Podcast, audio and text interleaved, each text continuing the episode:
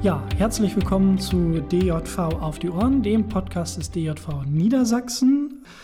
Ja, ich bin Jan Gesthüsen. Wie in schon in den letzten zwei Folgen ähm, ja, moderiere ich das hier regelmäßig und wir machen diesen Podcast, um ja, den Nachwuchs oder auch dem Nicht-Nachwuchs, der noch ähm, einige Sachen im Bereich Journalismus oder Medien dazulernen will, so einen kleinen Einstieg äh, in, in ja, wichtige Themen zu geben. Zwei Folgen hatten wir schon zu, gemacht zu Freiberuflern und zu dem Thema, was macht eigentlich so ein Betriebsrat in einem Verlag. Und heute haben wir uns auch wieder ein schönes, wichtiges Thema rausgesucht, das, glaube ich, von vielen Leuten auch gerne mal als ein bisschen sperrig empfunden wird. Manche finden es vielleicht sogar lästig oder ungemütlich. Ich persönlich finde es aber trotzdem sehr, sehr wichtig. Ähm, Genau, wir reden heute nämlich über das Thema Datenschutz. Und äh, ja, ich freue mich, dass ich heute jemanden hier habe, der sich da wirklich sehr, sehr gut auskennt und langjährige Erfahrung hat. Äh, zu Gast ist heute Johannes Enris. Schön, dass du da bist. Hallo. Ja, und bevor wir gleich in das Thema einsteigen, vielleicht stelle ich dir noch ganz kurz vor, damit die Leute wissen, ähm, wer du bist und äh, dass du auch wirklich Ahnung hast von dem, was wir hier tun. äh, du warst Chefredakteur bei der ja, Fachzeitschrift CT und bei Heise Online, wo es halt um IT und solche Dinge im weitesten Sinne geht, sage ich mal. Ähm, warst im Deutschen Presserat äh, lange Jahre aktiv und hast dich da auch mit dem Thema Datenschutz beschäftigt und die Trennung von Werbung und Redaktion. Also auch sehr wichtige Thema, äh, Themen. Äh, ich glaube, du bist äh, Dozent an der Hochschule hier in Hannover, unter anderem auch im Bereich Medieninformatik, mhm. wenn ich das richtig gesehen habe. Und hast natürlich auch schon für uns hier im DJV Niedersachsen äh, Seminare und Fortbildung zum Thema Datenschutz gemacht. Das ist, glaube ich, das Allerwichtigste. und ähm, ja, seit dem Sommer diesen Jahres, 2020, ähm, bist Berater für IT-Sicherheit und Datenschutz bei der Firma Althammer und Kehl hier in Hannover. Und äh, beschäftigst dich da auch um, ja, mit dem Thema Datenschutz. Ja, das bin ich. Doch, die Beschreibung kann Passt. ich anerkennen. Okay, also nichts Wichtiges vergessen. Wunderbar. Ja, dann würde ich sagen, ähm, steigen wir mal ein. Also Datenschutz, äh, genau, was ist das überhaupt? Also der Name ist vielleicht so ein bisschen selbsterklärend, aber ähm, warum ist das eigentlich für uns in den Medien so ein besonderes Thema? Vielleicht kann, fangen wir damit mal an. Also eigentlich ist dieser deutsche Begriff Datenschutz äh, für die meisten Leute so ein bisschen irreführend, äh, weil es gar nicht um den Schutz von Daten geht, sondern um den Schutz von Menschen. Es gibt einen viel sperrigeren Begriff, der es aber besser beschreibt. Und zwar hat das Bundesverfassungsgericht mal vom Recht auf informationelle Selbstbestimmung äh, gesprochen. Das ist juristisch, aber genau darum geht es eigentlich. Jeder Mensch soll das Recht haben oder hat das Recht, selber zu bestimmen, was mit seinen Daten oder mit ihren Daten passiert. Und das ist tatsächlich auch Teil der Europäischen Menschenrechtecharta, dass das Recht auf Datenschutz da verankert ist. Mhm. Und ähm, das ist jetzt ja kein reines äh, journalistisches Thema. Ich denke, das ist ja für uns alle aus den diversesten Gründen verschieden. Und wenn es nur meine Kontonummer ist, die ich nicht will, äh, dass sie jeder hat. Ähm, du hast gerade schon gesagt, das ist in der Europäischen Menschenrechtecharta verankert. Ähm, welche, ich glaube, wir alle haben schon mal von der Datenschutzgrundverordnung gehört. Es gibt sicherlich so ein paar Gesetze, Verordnungen, ich weiß nicht was, ähm, alles, die man kennen sollte, zumindest wenn wir jetzt mal den, den Schlag zu den Medien machen. Was sind so die wichtigen, die man zumindest mal gehört haben sollte aus deiner ja. Sicht? Also im ersten Schritt ist es tatsächlich die Datenschutzgrundverordnung. Das ist eine ganz ungewöhnliche Konstruktion, weil das europäisches Recht ist das sofort in allen Mitgliedsländern gilt. Sonst müssen immer erst nochmal in den Ländern Gesetze gemacht werden, um das Recht umzusetzen. Und da hat die EU an dieser Stelle gesagt, nee, Datenschutz ist so wichtig, dass wir etwas erlassen, was unmittelbar in allen Ländern Gesetz ist. Deswegen äh, haben wir mit etwas weniger Gesetzen zu tun als früher, weil es gibt kein, Bund, also kein für uns relevantes Bundesdatenschutzgesetz mehr. Das beschäftigt sich jetzt mit ganz anderen Themen als früher. Es gibt es noch, aber ist tatsächlich auch für Medien nicht relevant sondern es gilt direkt die Datenschutzgrundverordnung. Und da stehen ähm, allerhand interessante Dinge drin, zum Beispiel, dass jeder ein Recht darauf hat, ähm, dass seine Daten gelöscht werden, wenn sie nicht mehr gebraucht werden, dass er einsehen darf, was denn über ihn gespeichert ist und ähnliche Dinge. Das sind Grundrechte, die jeder Mensch hat.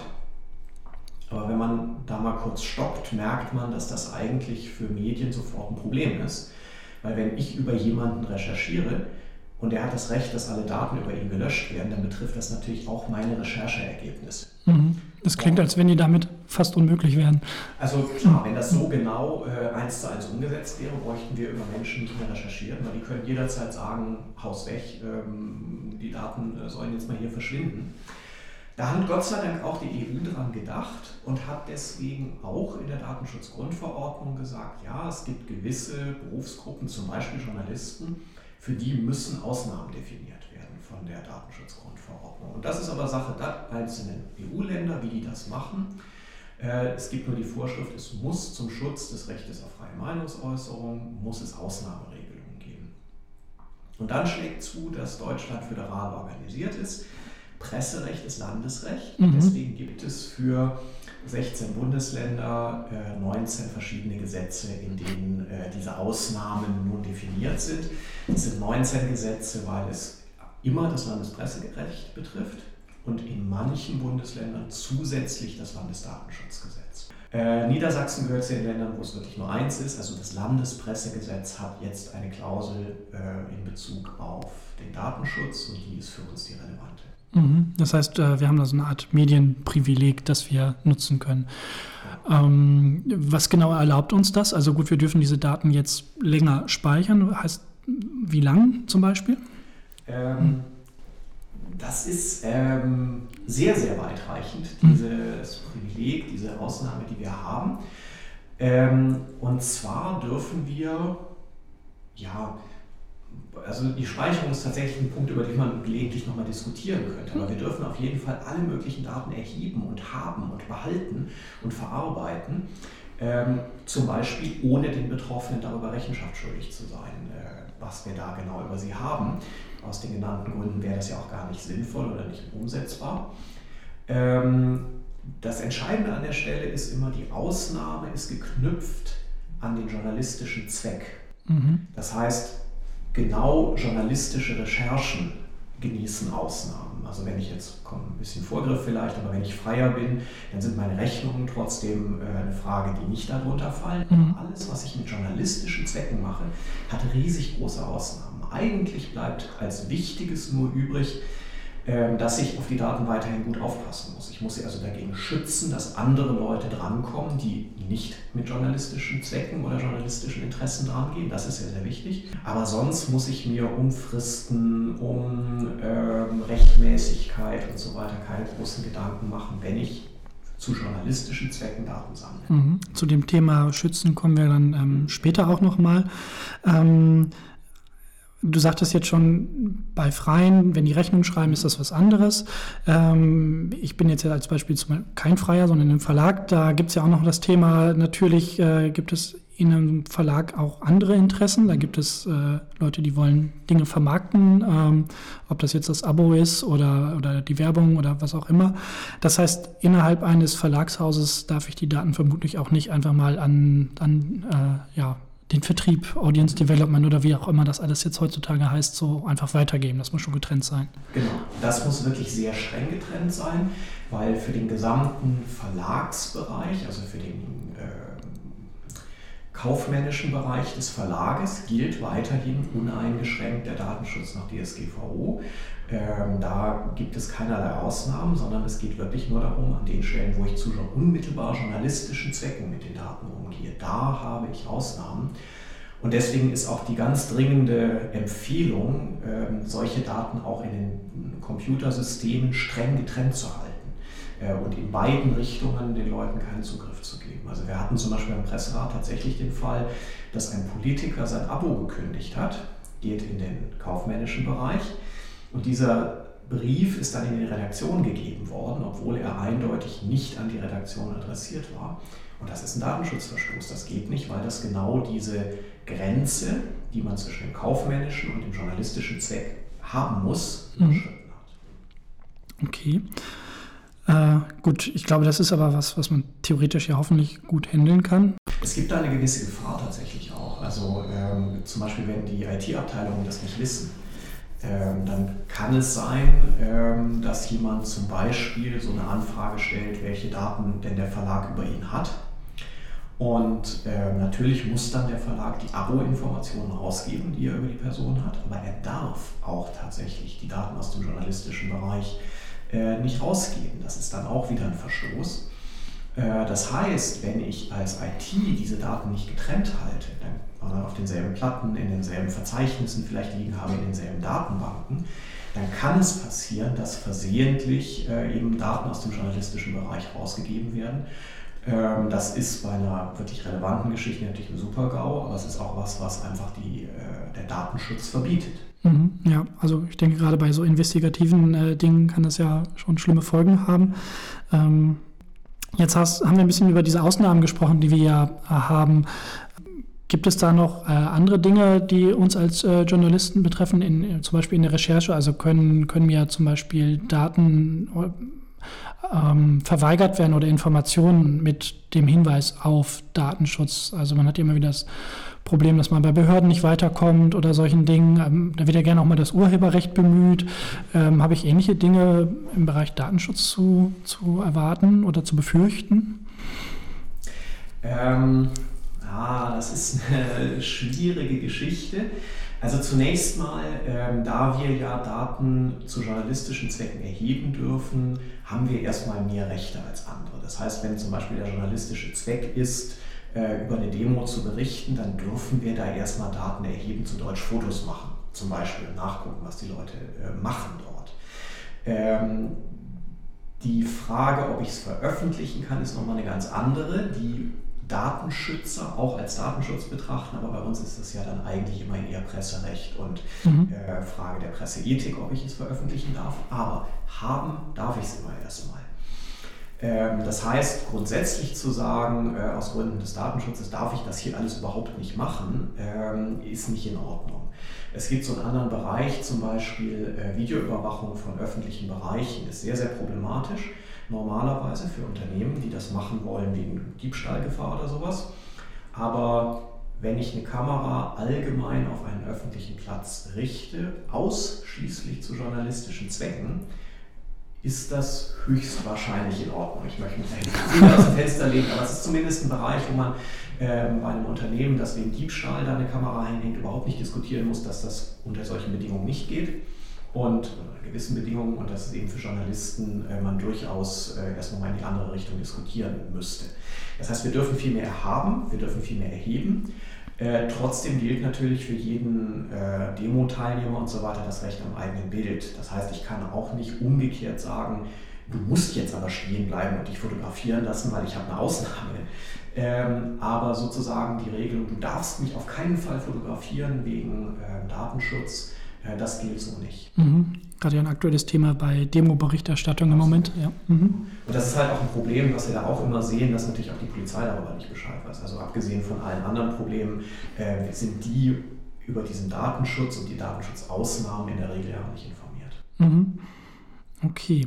Ähm, ich mache mal einen kurzen Schritt zurück, weil wir eben diesen, diesen ähm, du hattest kurz angesprochen, äh, andere Bereiche, zum Beispiel in einem Verlag oder bei den Freien, äh, die Rechnungsstellung, dürfen äh, nicht Bescheid wissen. Nichtsdestotrotz, wir alle arbeiten ja meistens in einem Verlag oder als Freier für einen Verlag und sind häufig werbefinanziert und solche Dinge. Ähm, von daher ist es vielleicht auch hm, gerade mal ganz spannend, zumindest mal so, so einen Exkurs zum nicht-journalistischen Bereich zu machen. Ähm, bei der Werbefinanzierung spielt ja sowas wie Cookies, Tracking und solche Dinge eine, eine, eine Rolle. Oder jetzt äh, gibt es ja auch, der eine oder andere hat vielleicht schon von dieser E-Privacy-Verordnung gehört. Ähm, inwieweit betrifft das uns als Verlage? Also da haben wir, wenn ich das richtig verstehe, keine Ausnahmen. Äh, worauf müssen wir als Verlage da achten oder worauf können wir als Redakteure unsere Kaufleute mal draufstoßen? Also es ist genau richtig, dieser Bereich der Verbreitung, des Vertriebes ist der kaufmännische Bereich. Ähm, das ist nicht im Sinne des Gesetzes journalistische Tätigkeit, eben äh, Werbung einzuschalten in irgendwelche Online-Angebote. Und deswegen gilt da ganz normal die Datenschutzgrundverordnung. Ähm, in dem Bereich gilt es eben, dass jeder Nutzer der Website selber entscheiden darf, welche Daten über ihn erhoben werden und welche genutzt werden. Das ist das, was wir im Moment kennen durch diese mehr oder weniger nervigen Cookie-Pop-ups, wo man eben entscheiden kann, äh, was man denn äh, an seinen Daten preisgibt. Und das ist eigentlich ähm, ein ganz gutes Beispiel dafür, wie das im Datenschutz gemeint ist. Nämlich eigentlich ist die Idee, dass man sowas durchliest und äh, versteht, äh, wofür diese Cookies benutzt werden. Es ist vollkommen klar, dass das keiner wirklich tut. Ähm, aber das ist dann wiederum die eigene Verantwortung. Also als Verlag habe ich da mal hingeschrieben, was mit den Cookies passiert. Und dann ist derjenige, der sie trotzdem zugibt, natürlich am Ende doch selber schuld. So, mhm. das ist klar. Und das andere ist, ähm, man hat, wenn man sich diese äh, Cookie-Banner mal angeschaut hat, steht da eigentlich immer ein Bereich drin, notwendige Cookies. Äh, das gibt es auch immer. Es ist nicht so, dass ich als Nutzer einer Website zwingend jeder Nutzung aktiv zustimmen muss, sondern es gibt auch Dinge, die einfach nötig sind. Also zum Beispiel muss ich im gewissen Rahmen Teile der IP-Adresse speichern, um Hackerangriffe feststellen zu können und bekämpfen zu können, obwohl die IP-Adresse ein personenbezogenes Datum ist. Es gibt manche Cookies, die ich halt je nach CMS, das ich nutze, zwingend einsetzen muss, damit die Seiten überhaupt in der richtigen Form erscheinen. Da kann ich dann auch nicht sagen, nee, die dürfen nicht gesetzt werden, weil sonst die Leistung nicht erbracht werden kann. Das ist immer so ein bisschen Minenfeld, wo man auch ein bisschen Beratung in der Regel braucht, als jemand, der sowas umsetzt, von einem Datenschützer, der eben hilft und sagt, ja gut, also das ist jetzt wirklich zwingend notwendig, das kann gehen und in dem Bereich muss man wirklich eine Zustimmung haben, ähm, die der User dann gibt, um etwas benutzen zu können. Du bist ja jetzt ja auch äh, quasi hauptberuflich als Datenschützer oder als Berater in dem Bereich unterwegs. Ähm, ich weiß nicht, mit wie vielen Verlagen du jetzt äh, da schon zu tun hast. Was, wie ist denn so dein Eindruck, wie gut das da umgesetzt wird oder wie, wie da das Know-how ist? Also ähm, wenn wir von der Werbeseite sprechen, ist das Know-how inzwischen ziemlich gut. Ich sehe auch auf den meisten Webseiten diese Cookie-Auswahl-Dinger von mehr oder weniger guter Qualität. Äh, manche sind da immer noch so ein bisschen fragwürdig, weil so eine Einwilligung gewisse Randbedingungen hat. Aber ja, im Großen und Ganzen ist das gut unterwegs äh, weil das ja auch in den Verlagen sehr, sehr heiß diskutiert worden ist. Das hat ja auch nicht erst mit der E-Privacy-Richtlinie angefangen, das wird ja schon seit Jahren diskutiert. Das ist ganz gut über diesen anderen Punkt, über den wir vorher gesprochen haben, journalistische Nutzung, Daten innerhalb des Hauses getrennt halten, was ist journalistische Nutzung, äh, da erlebe ich, dass das echt meistens eine gigantische Wissenslücke ist. Ganz viele Leute, auch Datenschutzbeauftragte in Verlagen, wissen nicht mal, dass es Sonderregelungen für Journalismus gibt. Und da fehlt sicher noch was. Mhm. Also das Problem ist, die äh, Journalisten sind ähm, zu vorsichtig. Ähm, okay. Oder äh, erlebst du es auch, dass zu oft Daten aus der Redaktion in andere Bereiche abfließen?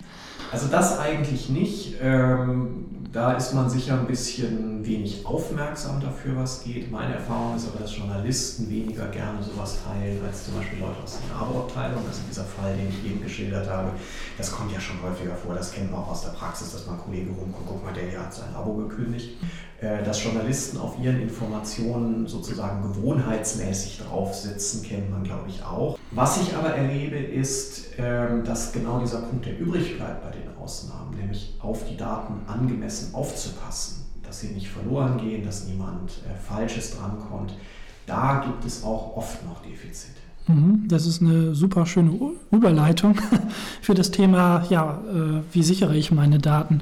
Äh, ist jetzt ja ein riesiger Bereich, vor allen Dingen im, im äh, Digitalen, was es da so alles gibt, von der Verschlüsselung und Passwörtern und so weiter. Da können wir uns ja vielleicht so ein bisschen mal langhangeln. Ähm, und dann dachte ich, bevor wir ins Digitale einsteigen, ähm, legen wir doch mal ganz klassisch los mit dem äh, analogen Thema. Auch da, äh, wir alle haben viel Papier auf dem Schreibtisch liegen, ob jetzt äh, der Redakteur im Verlag oder auch natürlich der Freiberufler im Homeoffice oder in der Bürogemeinschaft. Ähm, vielleicht äh, kannst du da ein paar Worte dazu sagen, worauf ich da achten sollte. Zunächst mal auch wieder ein guter Punkt. Datenschutz ist nicht nur irgendwie dieses Ding mit den Computern, sondern jede Art von personenbezogenen Daten, aufgeschriebene Sachen.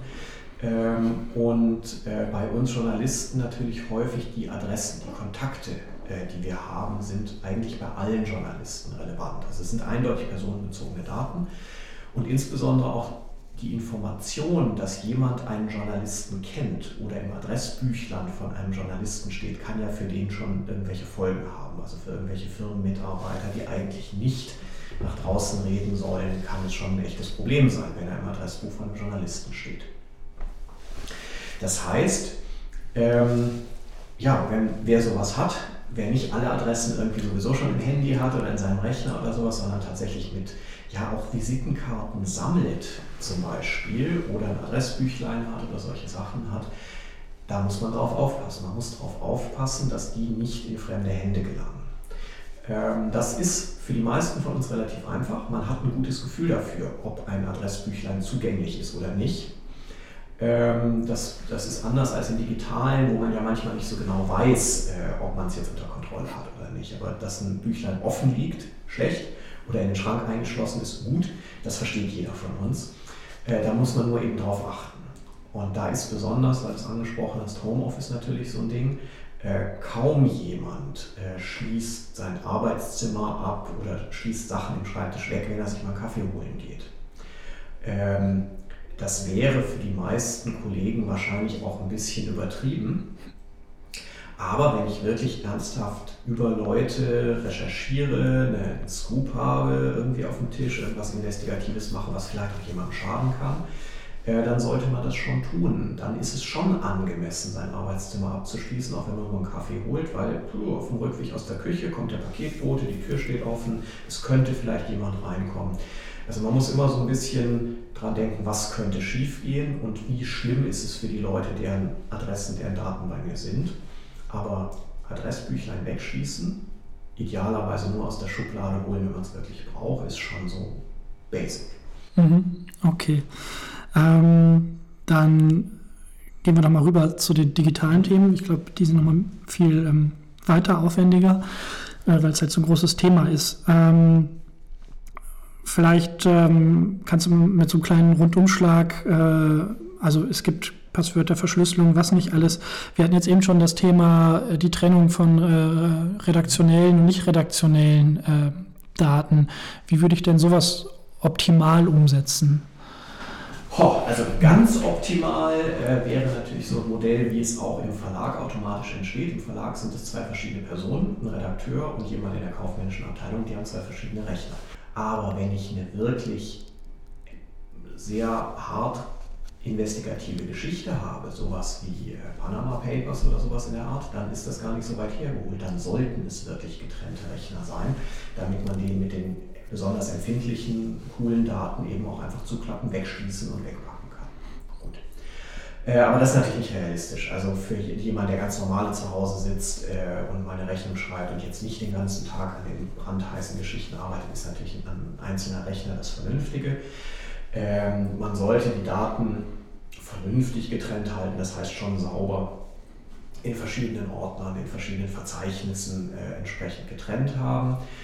Ähm, aufpassen, dass da nichts hin und her schwappt. In so einer Situation ist es eigentlich wichtiger, äh, darauf zu achten, dass überhaupt keiner an diesen Rechner drankommt. Das heißt, grundlegendste Sache, man sollte sich angewöhnen, immer wenn man vom Schreibtisch aufsteht, äh, Windows L oder äh, Option L, glaube ich, ist es bei Mac zu drücken, also den Bildschirm zu sperren.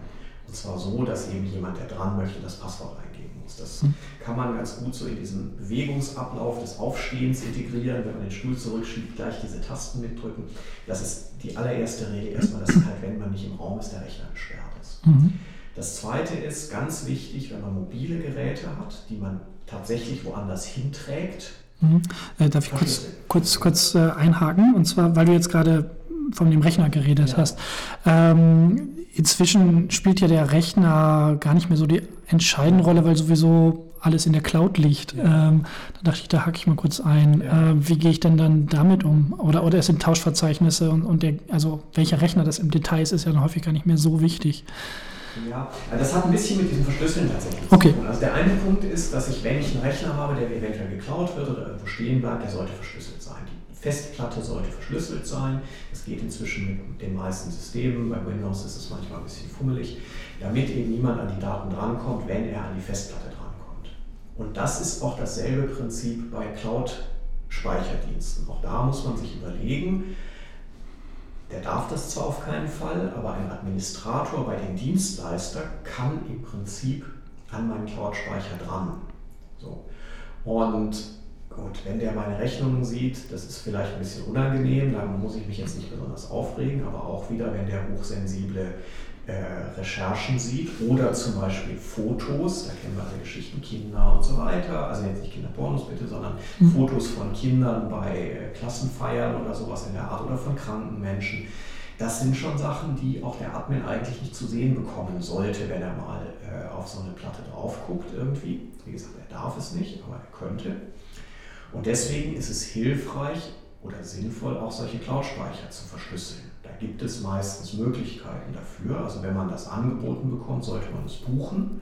Und sonst muss man sich selber darum kümmern, das ist ein bisschen fummelig, aber funktioniert auch, dass halt wirklich auch im Cloud-Speicher nur verschlüsselte Daten liegen. Mhm. Jetzt haben wir mehrere Baustellen hier gerade aufgemacht. Ja. Passwort, äh, und, und Verschlüsselung und Cloud.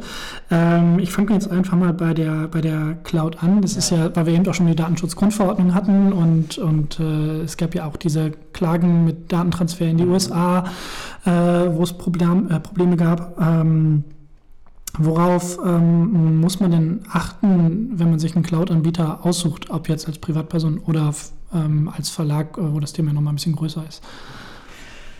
Also ganz praktisch sollte man sich einen Cloud-Anbieter suchen, äh, den man versteht und dem man vertraut. Also ne, der Admin kann viel, der dort vor Ort ist. Äh, das heißt, man sollte einfach gucken, ob man mit diesem Cloud-Anbieter ein gutes Gefühl hat. Ähm, die, diese Gefühle sind jetzt bei den meisten von uns beim E-Digitalen noch nicht so ausgeprägt. Ob man mhm. Menschen vertraut, ist einfacher. Aber klar, äh, mal kurz zu googeln, ob es bei dieser Firma schon mal Schwierigkeiten gab, äh, ist hilfreich. Zu gucken, ob Kollegen sie vielleicht empfehlen, ist hilfreich. Also äh, der Punkt ist, nimm einen Cloud-Anbieter, dem du vertraust. Das gilt für Freie, die mit normalem Bedarf unterwegs sind. Ähm, für Verlage liegt das nochmal ein bisschen anders, weil bei dem Verlag es wahrscheinlicher ist, dass tatsächlich die Datenschutzbehörden mal nachgucken und nachfragen. Und da kommt das ins Spiel, was du gerade äh, angesprochen hast. Ähm, ich sag mal, die meisten Exporte von personenbezogenen Daten in die USA sind im Moment nicht legal. Äh, man kann jetzt mehrere Stunden mit Juristen darüber reden, unter mhm. welchen Bedingungen es trotzdem möglich ist. Die kurze Fassung ist, man ist auf der sicheren Seite, wenn man sicherstellt, dass die Daten innerhalb der Europäischen Union bleiben und dass auch die, die Unternehmen, mit denen man da zu tun hat, europäische Unternehmen sind, weil sonst unter Umständen irgendwelche rechtlichen Geschichten aus den USA nochmal rübergreifen. Wie gesagt, das ist ein eigener Podcast, da ins mhm. Detail zu gehen. Die einfache Lösung ist, äh, einen europäischen Dienstleister zu beauftragen. Mhm, okay, äh, nur eine kurze Nachfrage, dann können wir, wenn es so ein weites Thema ist, auch weitergehen. Aber äh, natürlich sind jetzt einige der großen, wichtigen Anbieter sind halt die Amerikaner. Also zum Beispiel, ich denke jetzt mal an äh, hier Microsoft 365 Teams und was alles genutzt wird. Äh, mein Eindruck ist, eigentlich jeder nutzt das inzwischen ähm, oder viele zumindest. Ähm, und nicht nur im journalistischen, also merke ich bei meiner Arbeit auch, auch große Konzerne ähm, die da offensichtlich keine Bauchschmerzen mit haben. Äh, ich glaube, also man hört dann häufig, naja, aber die haben ihre Rechenzentren in Europa oder in Deutschland. Ähm, das ist aus deiner Sicht jetzt nicht ausreichend. It's complicated. Ähm, das ist die kurze Antwort. Also Microsoft 365 ist nicht Microsoft 365. Es gibt viele Teilprodukte, es gibt verschiedene Lizenzen, die verschiedene Dinge enthalten und es gibt verschiedene Arten von Daten. Das heißt, wenn du im Moment Dateien bei OneCloud ablegst, nee, OneDrive heißt es ja genau, bei OneDrive ablegst, dann kannst du ziemlich sicher sein, wenn du die richtige Lizenz gekauft hast, dass diese Daten nur in Europa liegen. Wenn du zum Beispiel Delve benutzt, einen weniger bekannten Service, der auch zu Microsoft 365 dazugehört, kannst du sicher sein, dass es nicht in Europa bleibt, weil die Rechenzentren, die diese Funktion zur Verfügung stellen, sind halt außerhalb. Das ist das eine. Also die Frage, Microsoft 365 lässt sich nicht mit Ja oder Nein beantworten, sondern es kommt auf viele, viele Bedingungen, Lizenzen, tatsächlich genutzte Produkte, auch Art der Daten, die man da hat, an äh, und wie man es technisch umsetzt. Und ähm, das Zweite ist, dass in diesem Bereich im Moment gerade sehr viel in Bewegung ist. Die Bundeskonferenz der Datenschützer hat ja gesagt, dass man Microsoft 365 nicht datenschutzkonform einsetzen kann, hat vor drei Wochen ungefähr riesen äh, gemacht. Aber eben der oft übersehene Satz in dieser Stellungnahme, wir sind deshalb dabei, mit Microsoft zu verhandeln. Also Microsoft und die Deutsche Datenschutzkonferenz sind durchaus dabei, das nachzuarbeiten. Im Moment muss man sagen, man, es geht, wenn man genau hinguckt und es richtig macht. Mhm. Also es klingt so, als wenn man da doch ein bisschen äh, professionelle, professionelle Hilfe sich ins Haus holen sollte. Und ich denke, das ist wahrscheinlich auch auf andere Anbieter übertragbar, ob das jetzt äh, Google Drive oder sonst was ist. Ja, Genau, okay. Ähm, dann verlassen wir das Thema Cloud ein bisschen. Wir haben gemerkt, es ist nicht einfach, aber lösbar. ähm, eben hatten wir noch das Thema Passwörter. Ich denke, jeder hat in seinem Leben schon äh, tausend äh, Tipps zum Thema Passwort gehört. Das können wir, glaube ich, kurz ähm, abhandeln. Aber mir kommt man hört trotzdem, trotzdem immer wieder diese widersprüchlichen Dinge. Also es gibt ja immer jedes Jahr diesen, diesen Passworttag, wo irgendwie das Internet voll ist mit Empfehlungen, sein Passwort zu ändern. Dann kommen sofort die Leute aus der Ecke geschossen und sagen, na, eigentlich sollte man das Passwort nicht ständig ändern. Vielleicht äh, sagst du nochmal deine 5 Cent dazu. Also die, die meisten Leute, mit denen ich auch zu tun habe aus dem Security-Bereich, sind inzwischen tatsächlich von der ständigen Änderung der Passwörter weg, also von der häufigen und, und anlasslosen Änderung. Klar, alle paar Jahre sollte man mal, aber das ist ein bisschen anders. Ein gutes Passwort ist lang, das ist vor allem wichtig. Je länger, desto besser. Und ein gutes Passwort ist äh, verschieden. Also das, was im Moment wirklich am häufigsten passiert, ist, dass es Hackern gelingt, Service A zu knacken, weil da irgendjemand nicht aufgepasst hat. Und dass die dann systematisch die Passwörter, die sie dabei bekommen, auch bei Service B und C und D durchprobieren. Das ist das, was im Moment wirklich am häufigsten dazu führt, dass Accounts geknackt werden. Das heißt, wichtiger als irgendwelche Regeln mit Buchstaben und Ziffern und Zeug ist, dass man wirklich für jeden einzelnen Account, den man hat, ein anderes Passwort benutzt. Ähm, und dass das eben möglichst lang ist. Das ist ein bisschen schwierig. Ähm, man sollte ein System benutzen. Ähm, das, es gibt mehrere Systeme, wie man sich lange verschiedene Passwörter merken kann. Äh, da bräuchte ich aber jetzt einen Zettel, um das aufzumalen. Das ist ein mhm. bisschen schwierig, das rein textlich rüberzubringen. Ich kann ja. herzlich in die Seminare des DJV einladen, äh, wo ich das auch gerne immer wieder erzählen und vorführen werde. Ähm, und was man natürlich tun kann, ist mit einem IT-Profi in der Umgebung reden oder der IT-Abteilung im Unternehmen, ob die nicht ein Passwort-Safe-Programm empfehlen können. Also es ist immer noch sicherer, ein zentrales Programm zu haben, in dem Passwörter gespeichert sind als bei den Services verschiedene Passwörter zu benutzen. Und, das ist jetzt meine Meinung, manche Leute sehen das anders, aber ich glaube, dass ein großer Zettel, auf dem viele, viele Dinge draufstehen, unter anderem Passwörter, und auf den man gut aufpasst, auch eine relativ sichere Sache ist. Weil das ist auch wieder so. Ne? Jeder weiß, wie man darauf achtet, dass der Zettel nicht verloren geht. Man muss nur daran denken, dass der halt nicht unter die Schreibauflage gehört, sondern in eine abgeschlossene Schublade.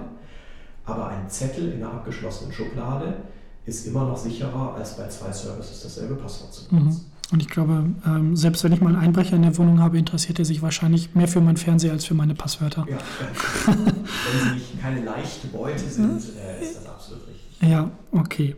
Gut, ich glaube, das ist ein ganz guter Tipp. Äh, wobei ich mich da immer noch manchmal gefragt habe, wenn ich jetzt so einen zentralen Passwortmanager habe, ähm, aber wenn den jemand sich einverleibt, hat er ja auch direkt alles, oder nicht? Dann hast du ein echtes Problem. Okay. Das heißt, du solltest auf den aufpassen. Der sollte, naja gut, also ähm, wenn man ihn auf dem Handy hat, sollte man sich das Handy möglichst nicht klauen lassen.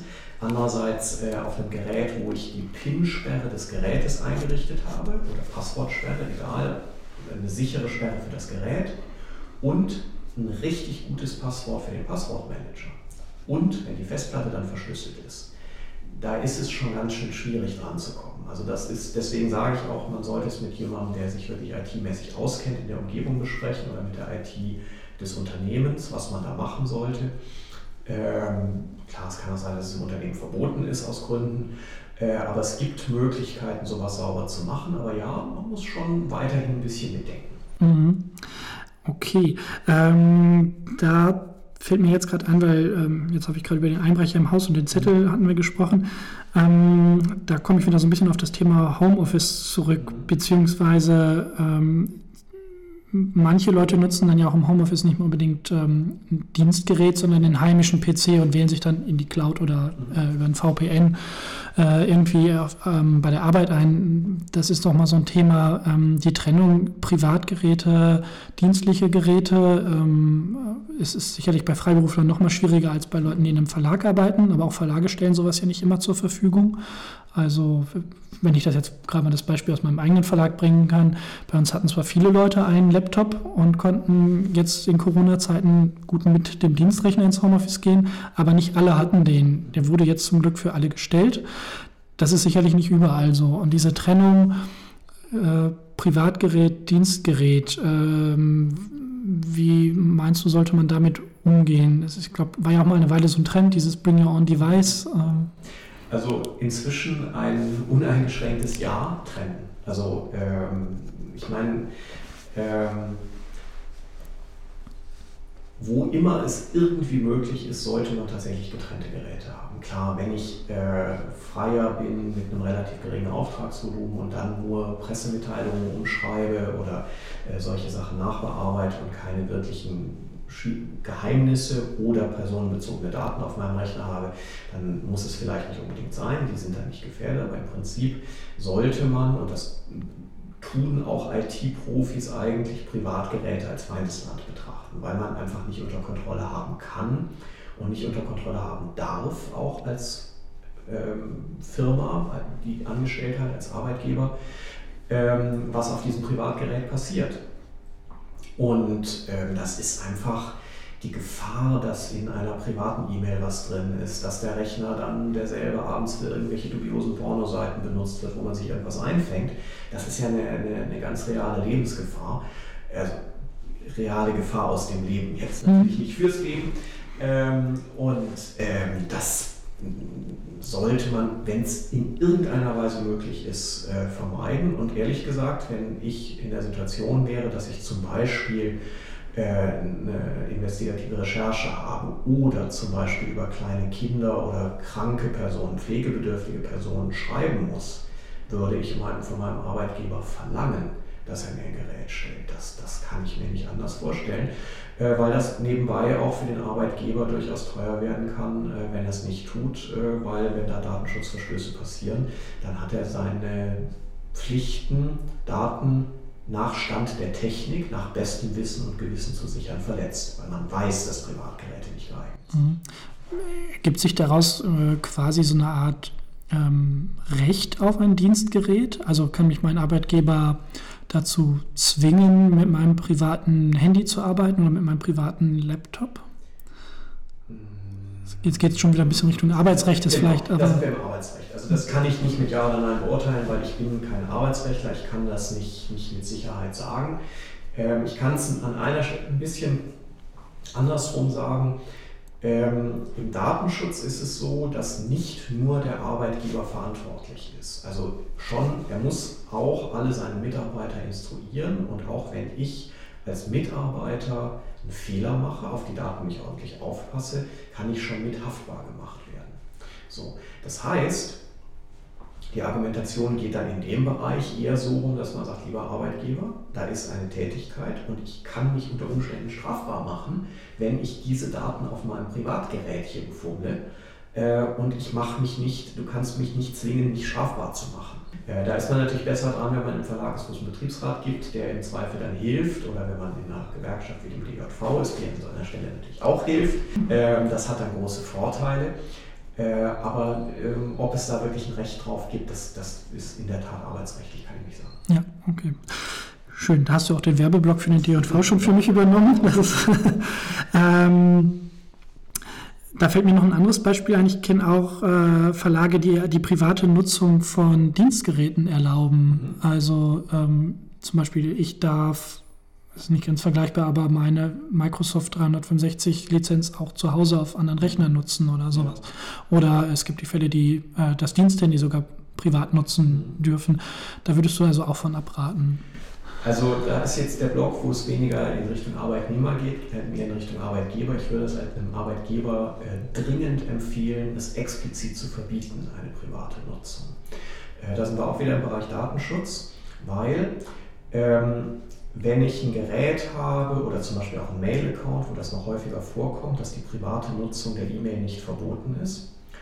Und äh, ich darf dann als Arbeitgeber da nicht mehr reingucken, weil es könnten private Informationen drin sein und ich kann als Arbeitgeber vorab nicht entscheiden, ob es privat ist oder nicht, ohne es angeguckt zu haben. Aber wenn ich private Sachen meiner Mitarbeiter angucke, habe ich mich schon strafbar gemacht. Oder? Also habe ich schon einen riesen Fehler gemacht. Strafbar sollen die Juristen sagen. Ähm, das heißt, äh, eine wichtige Sache, damit ich als Arbeitgeber auf die Daten auf den Geräten meiner Arbeitnehmer überhaupt hingucken darf, ist, dass ich sicher bin, dass es nur dienstliche Daten sind. Und allein deshalb sollte man als Arbeitgeber niemals die private Nutzung erlauben. Alles klar. Ähm, dann habe ich jetzt gerade keine schöne Überleitung, aber ähm, naja, so ein bisschen ähm, schon. Ähm, ich habe mir noch aufgeschrieben, dass wir über das Thema Messenger reden, äh, WhatsApp zum Beispiel. Ähm, gut, die werden auch manchmal privat und dienstlich genutzt. Äh, schließt vielleicht ein bisschen an das Thema Cloud an, ähm, weil wir auch da die, die, Übertragung von Daten mitunter ins Ausland haben. Genau. Ähm, ähm, ich glaube, WhatsApp ist ja auch, gab es, glaube ich, die Einschätzung hier des äh, Datenschutzbeauftragten des Landes Niedersachsen, der auch sagte, das darf man nicht benutzen. Ähm, soweit ich das beobachten kann, scheint das in vielen Verlagen äh, aber nicht so richtig anzukommen. Ähm, vielleicht magst du da nochmal erzählen, wie da die Lage aus deiner Sicht ist. Also äh, WhatsApp gehört in der Tat nicht auf dienstliche Geräte, wo dienstliche Kontakte drauf sind, weil das, was WhatsApp als allererstes mal macht, ist das gesamte Adressbuch in die USA hochzuladen. Und das ist, hatten wir eben schon im Moment ziemlich eindeutig illegal. Ähm, der Export von personenbezogenen Daten das sind Kontakte einfach sehr dringlich in die USA. Ähm, das heißt, also da gibt es eigentlich keine Diskussion darüber, dass äh, auf einem dienstlichen Gerät oder auf einem Gerät, wo dienstliche Kontakte im Adressbuch drinstehen und zugänglich sind, WhatsApp nicht draufgehört. Das geht einfach nicht. Es gibt ähm, andere Messenger, wie zum Beispiel Signal, die sich anders verhalten, die durchaus Kontakte herstellen können und die gleiche äh, Komfortabilität haben wie WhatsApp, genauso leicht zu bedienen sind, aber eben mit diesen äh, Kontakte-Upload sich sparen und die Verbindung auf andere Weise herstellen. Das heißt, äh, ich würde einem Arbeitgeber dringlich empfehlen, wenn er Messenger zur Koordination von Arbeitnehmern untereinander äh, einsetzen möchte, sich genau zu informieren und zum Beispiel Signal zu benutzen. Es gibt ein paar andere, die dann auch noch, äh, wo dann Firmen dahinter sind, mit denen man auch Verträge schließen kann, wenn man das möchte, oder eben ein System zu benutzen, äh, das datenschutzmäßig von vornherein in Ordnung ich glaube, so die bekanntesten neben Signal sind ja noch äh, Telegram. Das kennt man, glaube ich, im Moment äh, sehr gut, weil sich da auch viele äh, komische Leute rumtreiben. und und äh, ich bin mir nicht sicher, ob es äh, Trema oder Trema heißen soll. Ob's ein ich glaube, es heißt Trema, ja, genau, okay. die Leute Schweizer sind. Ähm, das wäre so ein Beispiel. Ne? Also an der Stelle hätte man äh, keine Kontrolle, dass es Open Source Software ist, wo irgendjemand mal drauf geguckt hat und das geprüft hat, sondern man hätte ein Unternehmen, mit dem man einen Vertrag schließen kann, äh, in dem drin steht, die dürfen nicht reingucken. Ähm, nach allen Einschätzungen, die ich kenne, ist Threema eben auch eine saubere Lösung. Da ist niemand dahinter, wo man so unsicher ist, wer es vielleicht ist. Äh, wie gesagt, Signal ist in Ordnung. Es gibt eine ganze Reihe anderer Systeme. Es gibt äh, Riot zum Beispiel, ähm, das einen gewissen eigenen Aufwand erfordert. Also es gibt viele Möglichkeiten. Ähm, der Erfolg von WhatsApp ist halt eigentlich nur das alles haben. aber wenn man eine interne Nutzergruppe hat, Kollegen, die sich abstimmen sollen, gibt es eigentlich gute Möglichkeiten. Ähm, da fällt mir jetzt gerade ein, weil wir bei den Messengern sind und äh, irgendwie wieder beim Handy gelandet sind damit. Ähm, was manchmal ja als Ausweg oder als Umweg äh, genutzt wird, auch für diese private Nutzung, sind ja Dual-SIM-Handys. Ja. Ähm, was hältst du eigentlich von diesem Umweg oder dieser Lösung oder diesem Lösungsversuch? Also äh, Dual SIM hat damit überhaupt nichts zu tun. Also Dual SIM heißt einfach nur, das Handy hat zwei Telefonnummern gleichzeitig. Ähm, das hilft mir beim Datenschutz überhaupt nichts. Gar nicht, okay. Auf das, die, die beiden Nummern äh, oder auch das Telefonieren über beide Nummern funktioniert aus demselben Telefonbuch. Das hat auf den Datenschutz keinen Einfluss. Was es gibt, ist ähm, bei Android heißt es zum Beispiel Arbeitsprofile, dass man sozusagen zwei virtuelle Handys auf demselben Gerät hat. Äh, die getrennte App-Listen haben, die getrennte Adressbücher haben, wo dann auch zum Beispiel aus diesem Arbeitsprofil die Apps nicht auf das andere Adressbuch zugreifen können. Das ist dafür gedacht, dass man Geräte hat, die ähm, von Unternehmen aus der Ferne gesteuert werden. Die können dann eben auch steuern, was in dem Arbeitsprofil an Apps drin ist und so weiter und so weiter. Man kann das auch selber hinfummeln. Ähm, ich habe das auf meinem Handy so eingerichtet, äh, auf meinem privaten, auch einfach, als ich selbstständig war, äh, als freier Journalist, um zu versuchen, das auseinanderzuhalten, auch einfach als Selbstversuch. Und ich muss sagen, äh, es, ist, ähm, es erfordert trotzdem noch eine ziemliche Disziplin, immer das richtige Profil zu benutzen, das private oder das Arbeitsprofil. Es passiert super leicht, dass man einen neuen dienstlichen Kontakt ins private Adressbuch einträgt oder sowas. Also von der von der Alltagstauglichkeit, um die Sachen getrennt zu halten, sind einfach zwei Geräte viel, viel einfacher. Abgesehen davon, dass man natürlich das äh, dienstliche Gerät abends dann abschalten kann, wenn man keinen Dienst hat äh, und trotzdem noch privat erreichbar ist, äh, ist es einfach verständlicher und umsetzbarer. Klingt einleuchtend. Also, und vielleicht äh, ähm, zumindest bei mir ist es so, ich genieße es ja auch sehr, das Diensthandy auch einfach mal im Büro äh, zum, ja, vergessen. Ja, ich lasse es schon ganz bewusst da liegen, zumindest am Wochenende, äh, damit man dann wirklich auch Feierabend machen kann. Äh, ist vielleicht noch ein ganz kleiner Nebeneffekt vom Datenschutz. Ähm, eine letzte Sache, die mir jetzt noch einfällt, sonst haben wir eigentlich, glaube ich, alles besprochen, was ich mir zumindest aufgeschrieben habe, ähm, weil wir jetzt so viel über Daten und Ausland gesprochen haben. Ähm, immer mehr Recherchen finden ja heutzutage auch international statt. Und wir hatten jetzt gerade das Thema USA, aber es gibt natürlich auch noch viele andere Länder, die jetzt vielleicht nicht europäische Datenschutzstandards ähm, erfüllen. Äh, wie gehe ich denn ähm, damit um? Ähm, hast du da, da Tipps, also oder Dinge, die ich beachten muss, wenn ich jetzt mit Kollegen aus, keine Ahnung, den USA und China und äh, dann vielleicht noch irgendwo in Brasilien zusammenarbeite? Also ähm, keine konkreten Anweisungen oder keine konkreten Geschichten. Man muss sich vor Augen führen, dass die Datenschutzniveaus und auch die Pressefreiheit in dem Sinne, dass es Ausnahmen gibt, in den verschiedenen Ländern sehr unterschiedlich sind. Wir stehen da in Europa schon ziemlich gut da im Moment, bis auf die Diskussion, die wir jetzt gerade mal wieder haben über Verbot von Verschlüsselung oder von wirksamer Verschlüsselung. Ähm, das ist ein massiver Angriff auf unsere Grundrechte, äh, aber das mal außen vor. Wenn wir die datenschutzrechtlichen Geschichten anschauen, auch die presserechtlichen Geschichten, stehen wir in Europa insgesamt schon ziemlich gut da. Ähm, das heißt, häufig wird es so sein, dass die Daten, wenn wir so eine internationale Zusammenarbeit haben, in Europa besser aufgehoben sind als bei den Kollegen in den anderen Ländern, die eventuell größere staatliche Durchgriffsrechte oder sowas haben.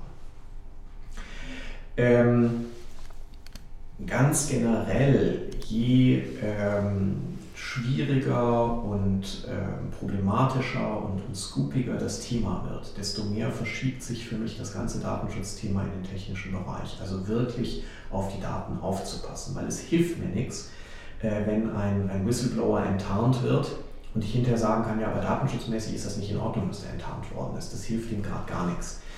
Ähm, das heißt, je, je äh, empfindlicher die Daten sind und je größer der Kreis der Leute ist, oder wenn es international wird, ist das ja häufig so, so eine Art von Recherchen, desto mehr muss ich wirklich drauf aufpassen. Das heißt, wenn mir eine unbekannte Festplatte vor die Füße fällt, die eventuell äh, relevante oder brisante Daten enthält und ich nicht selber IT-Vollprofi bin, dann sollte ich mir einen vertrauenswürdigen, verschwiegenen IT-Profi holen, der mir wirklich in der konkreten Situation hilft, wie ich dafür sorge, dass ich mir die rechtliche Frage vom Datenschutz gar nicht erst stellen muss.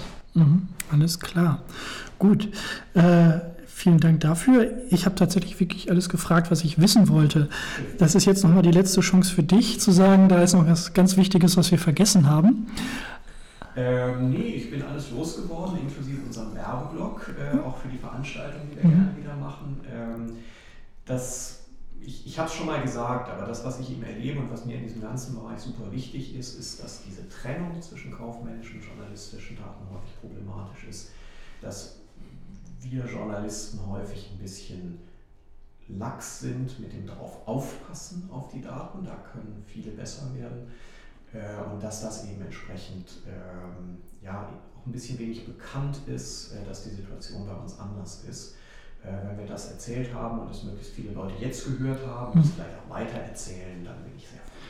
Wunderbar, dann schon mal vielen Dank dafür. Ähm, jetzt noch einen ganz kurzen Disclaimer, weil wir gerade so ein bisschen tagesaktuell geredet haben. Wir nehmen das hier gerade äh, Anfang Mitte November auf. Ähm, also ein paar Sachen wie die, die Angriff auf die Verschlüsselung hat sich bei Ausstrahlung hoffentlich schon wieder erledigt. Mhm. oder wer auch immer sich das vielleicht in ein oder zwei Jahren anhört. Das ist so gedacht, dass man sich das immer anhören kann. Und ansonsten äh, vielen Dank, dass du da warst. Äh, allen anderen danke fürs Zuhören. Und ähm, wenn ihr noch äh, Themenvorschläge habt, dann schreibt uns immer gerne an. Und ansonsten hören wir uns in der nächsten Folge und bis dahin. Tschüss. Tschüss.